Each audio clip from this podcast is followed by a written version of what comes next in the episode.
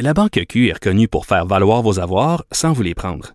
Mais quand vous pensez à votre premier compte bancaire, tu sais, dans le temps à l'école, vous faisiez vos dépôts avec vos scènes dans la petite enveloppe. Hmm, C'était bien beau. Mais avec le temps, à ce compte-là vous a coûté des milliers de dollars en frais, puis vous ne faites pas une scène d'intérêt. Avec la Banque Q, vous obtenez des intérêts élevés et aucun frais sur vos services bancaires courants. Autrement dit, ça fait pas mal plus de scènes dans votre enveloppe, ça. Banque Q. Faites valoir vos avoirs. Visitez banqueq.ca pour en savoir plus.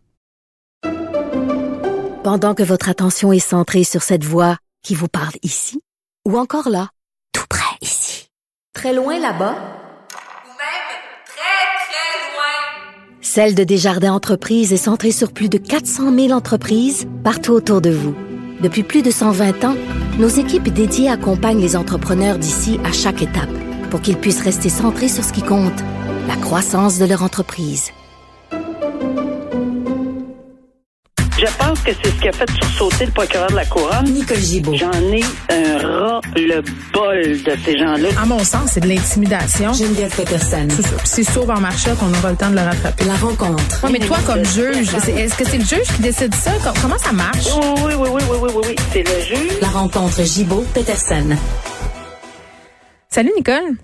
Bonjour, Geneviève. Bon, on va revenir sur cette histoire, euh, triste histoire, cette mère euh, euh, qui a tué sa fille, qui est déclarée non criminellement responsable. là, cet enfant-là, là, qui avait 11 ans, et qui a- s'est attaquée en fait à ses deux filles, ce- cette mère-là. Là, il y a une survivante, sa petite fille de 5 ans, qui évidemment est très, très traumatisée. On parle du père aussi, qui est traumatisé, même si cette femme-là était reconnue non apte à comparaître. Finalement, elle était dans une psychose, était persuadée que des gens étaient en train de prendre le contrôle de ses enfants, qu'il y avait des caméras dans la gorge de sa fille. Bref, elle avait des troubles psychiatriques sérieux. Là. Ah, absolument. Et elle a été, euh, évidemment, euh, on a entériné Oui. euh, la suggestion de, de c'est- des psychiatres qui se prononcent, puis il n'y avait même pas de psychiatre, il n'y avait pas de théorie d'un côté comme de l'autre, comme dans des dossiers qu'on a connus, là, comme Turcotte, Magnota, etc. C'est pas, c'est pas une bataille d'experts ici. C'est vraiment euh, tout le monde s'entend à, dire qu'elle était non criminellement responsable euh, lors des événements. Ça n'enlève pas une tristesse inouïe, un traumatisme inconcevable, surtout pour euh, l'enfant qui demeure, qui se pose la question pourquoi, pourquoi, parce qu'elle avait cinq ans, ou Ouais. elle a cinq ans. Euh, et, et mais quand on lit la description et euh, ces, gens-là, entre autres, là, je vois que c'est le docteur Chamberlain.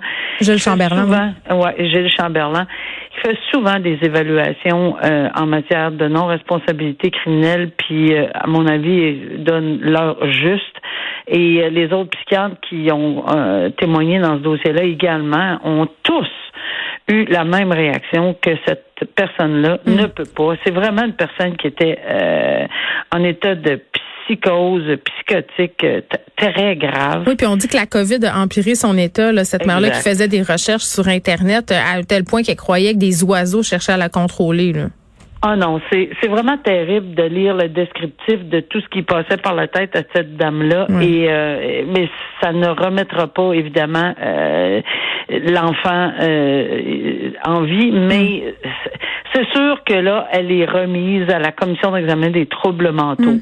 Euh, puis c'est pas quelque chose qui se fait euh, rapidement là. Dans un cas aussi sérieux, à mon humble avis, euh, on, on va avoir oui des évaluations parce que la commission c'est un tribunal, mais qui font des examens puis ce qui les qui les guide, c'est euh, d'évaluer le risque. Et Puis il faut vraiment lui donner les soins psychiatriques euh, et la suivre et s'assurer toute euh, que- qu'elle qu'elle ne représenterait absolument plus de risque là, dans les circonstances. C'est, c'est- Alors elle va être évaluée probablement à l'année, à moins que c'est vraiment ter- tellement grave qu'on va sauter peut-être une année là, mais euh, c'est, c'est vraiment une évaluation. Tu sais, Nicole, on, on disait c'est triste évidemment pour euh, cette petite fille-là qui reste, Oui. pour le papa aussi, mais j'avais quand même une pensée pour cette mère-là.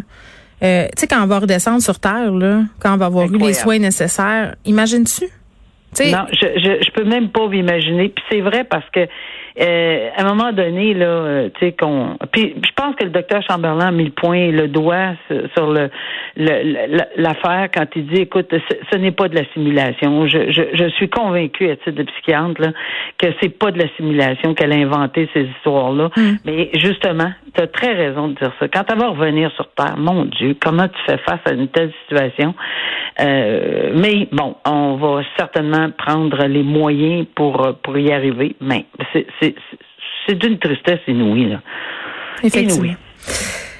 On se parle d'un couple de locataires qui a été euh, trouvé coupable après avoir fait vivre l'enfer à un propriétaire. On se parle de gens euh, qui, si on se fie à ce qu'on a pu lire un peu partout, là, étaient vraiment euh, pas portés sur le ménage. c'est un euphémisme, là, des déchets, des, des, une maison saccagée. puis ça s'est même transformé en une espèce de, de, de, confrontation avec le propriétaire en question, là, des bagarres. Puis c'était une espèce de concours de plaintes. Là, les locataires qui appelaient la police, qui appelaient les pompiers pour rien. Euh, il y a eu toute une histoire aussi avec des sacs à vidange. Là, on se vidait des sacs à vidange euh, sur les autos réciproquement. Euh, bref, pas tellement une belle relation locataire-propriétaire, là, Nicole. Non, puis c'est très, c'est beaucoup plus souvent qu'on pense que ces choses-là se mm. passent dans des relations locataires-locataires. Et bon, c'est sûr que y a, y a, le code civil, il y a toute, il y a toute une partie pour euh, qui règle la régie des loyers, euh, le tribunal administratif, pardon, maintenant pour les loyers. Mais euh, mais c'est sûr que lorsqu'on on, y pense, que ça vient au coup des bagarres, etc., puis que on en vient à ce point-là, ben là, il y a vraiment un problème. et on voit là que ça ça accéléré. ça s'est exacerbé pendant des, des mois. et c'est dommage parce que pas juste au niveau comme tel des meubles puis puis ils payaient pas leur loyer non plus là. Pierre Alexandre Milo Mylène Choignard un couple psychologiquement là euh, tous ceux et celles qui sont propriétaires de d'édifices de, maisons ou dans ou de quoi que ce soit de mm. de logement euh, vont se reconnaître à un moment donné ou à un autre. C'est vraiment pas drôle de passer à travers tout ah, c'est le pire cauchemar. C'est le pire cauchemar parce que tu tu sais puis t'as beau prendre toutes les euh, les recommandations d'un et de l'autre, euh, ça arrive assez malheureusement fréquemment. Alors ici, le juge ben, a appliqué sa discrétion là, quand on parle de croire ou ne pas croire, mais il faut qu'il motive. Alors, tout à fait motiver cette décision-là. Je vous crois pas. Pourquoi? Hmm. Voici, puis en plus, euh, il a utilisé une propre vidéo que les, gens, les accusés, ont, ont eux-mêmes fait. Euh, pour se servir de cette pour leur défense, mais ça les a pas aidés du tout. Là, au contraire, le juge s'est appuyé sur cette vidéo-là. Donc, quand on, on, on, dépose des choses à la mm. cour, euh, faut, faut y faire attention. Là. Alors, euh, il ne retient aucunement, mais aucunement, zéro moins qu'une barre, la version des accusés. Et à ce moment-là, il n'y a aucun doute raisonnable, le fameux doute raisonnable. Donc, quand on rejette comme ça complètement la version des accusés, mm. il ne reste qu'une version. Euh, oui, ça se peut des fois qu'il y, ait des petits trous dans la version de la, la, la couronne ou enfin la partie qui dépose, qui fait une plainte, mais mais c'est pas ça qui a fait en sorte qu'il a fait changer d'avis euh, le tribunal. Oui, puis après ça, je regarde ça, puis tu dis, OK, même s'ils condamnent ce couple-là, le juge a payé des dommages. Euh, ben s'ils n'ont pas une scène, ils n'ont pas une scène. non, c'est ça, on va courir. Ça, c'est terrible après aussi. Ces gens-là, assez longtemps, souvent, c'est le cas, malheureusement. Hmm. Euh, Nicole, euh, on va se parler euh, d'Yves Cyr, euh, un homme accusé de meurtre qui a été libéré sous condition. Après ça, sa liberté a été révoquée. Peut-être un peu nous résumer, c'est quoi l'histoire là avec ce monsieur-là? Ben, dans, dans ce dossier du meurtre d'Yves Cyr, ben, évidemment, le, le, monsieur qui était accusé et qui est mm. encore accusé, c'est les policiers ont arrêté un dénommé François oui. qui était un collègue de cette victime-là. Et il avait déjà été euh, libéré de façon conditionnelle d'une peine d'emprisonnement qu'on peut comprendre là, pour un meurtre de, de bon un meurtre. On peut aller dans les détails là, pour un meurtre. oui.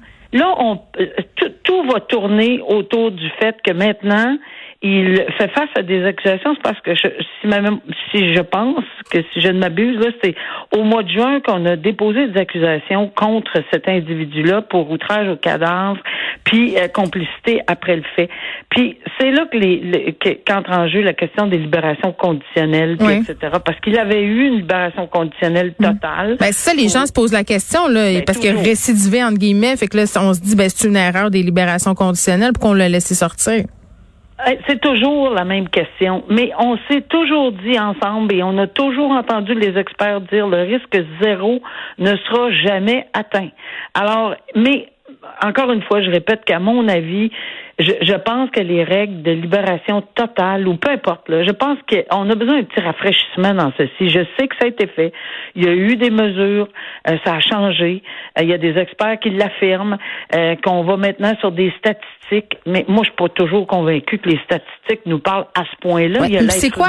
il y a l'être humain, il y a les circonstances, il y a l'opportunité. Puis, puis là, ce que, ce que je comprenais, moi, c'est qu'au niveau des libérations continuelles, on évalue évidemment le, le potentiel de récidive pour les trois prochaines années. Est-ce que c'est moi qui comprends mal?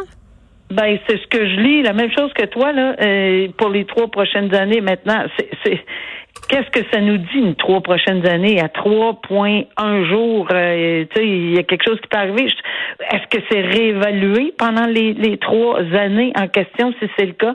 C'est moi aussi j'ai un questionnement à ce sujet-là. Puis c'est certain quand on perd quelqu'un, ici en l'occurrence, on a les parents des euh, qui gardent toujours espoir que le meurtrier va être arrêté parce que là il est accusé d'outrage à un cadavre il n'est pas accusé de meurtre, là. Euh, tu sais, alors, euh, il, il, oui, il avait commis un meurtre. Il était en libération conditionnelle pour un autre meurtre. C'est toujours ça qui allume les gens parce qu'on dit, ben voyons donc, on est rendu à un deuxième potentiellement, mais on n'est pas on n'est pas rendu là, officiellement, mm. mais euh, c'est possible que ça se rende jusque là. En tout cas, l'enquête se poursuit. Ça a été long, ça a pris cinq ans avant une, arrestation avec la sûreté du Québec. Mm. Il y a beaucoup, beaucoup de, de, beaucoup de choses dans ce dossier-là qui fait mm. en sorte que bon, euh, est-ce qu'on l'a remis en liberté trop vite, total, mais on, l'a révoqué, Dieu merci. Bon, les parents qui quand même spécifient, qui sont toujours confiants par rapport au travail euh, des policiers. Nicole, merci beaucoup. Bonne fin de semaine. Merci à toi. Bonne fin de semaine.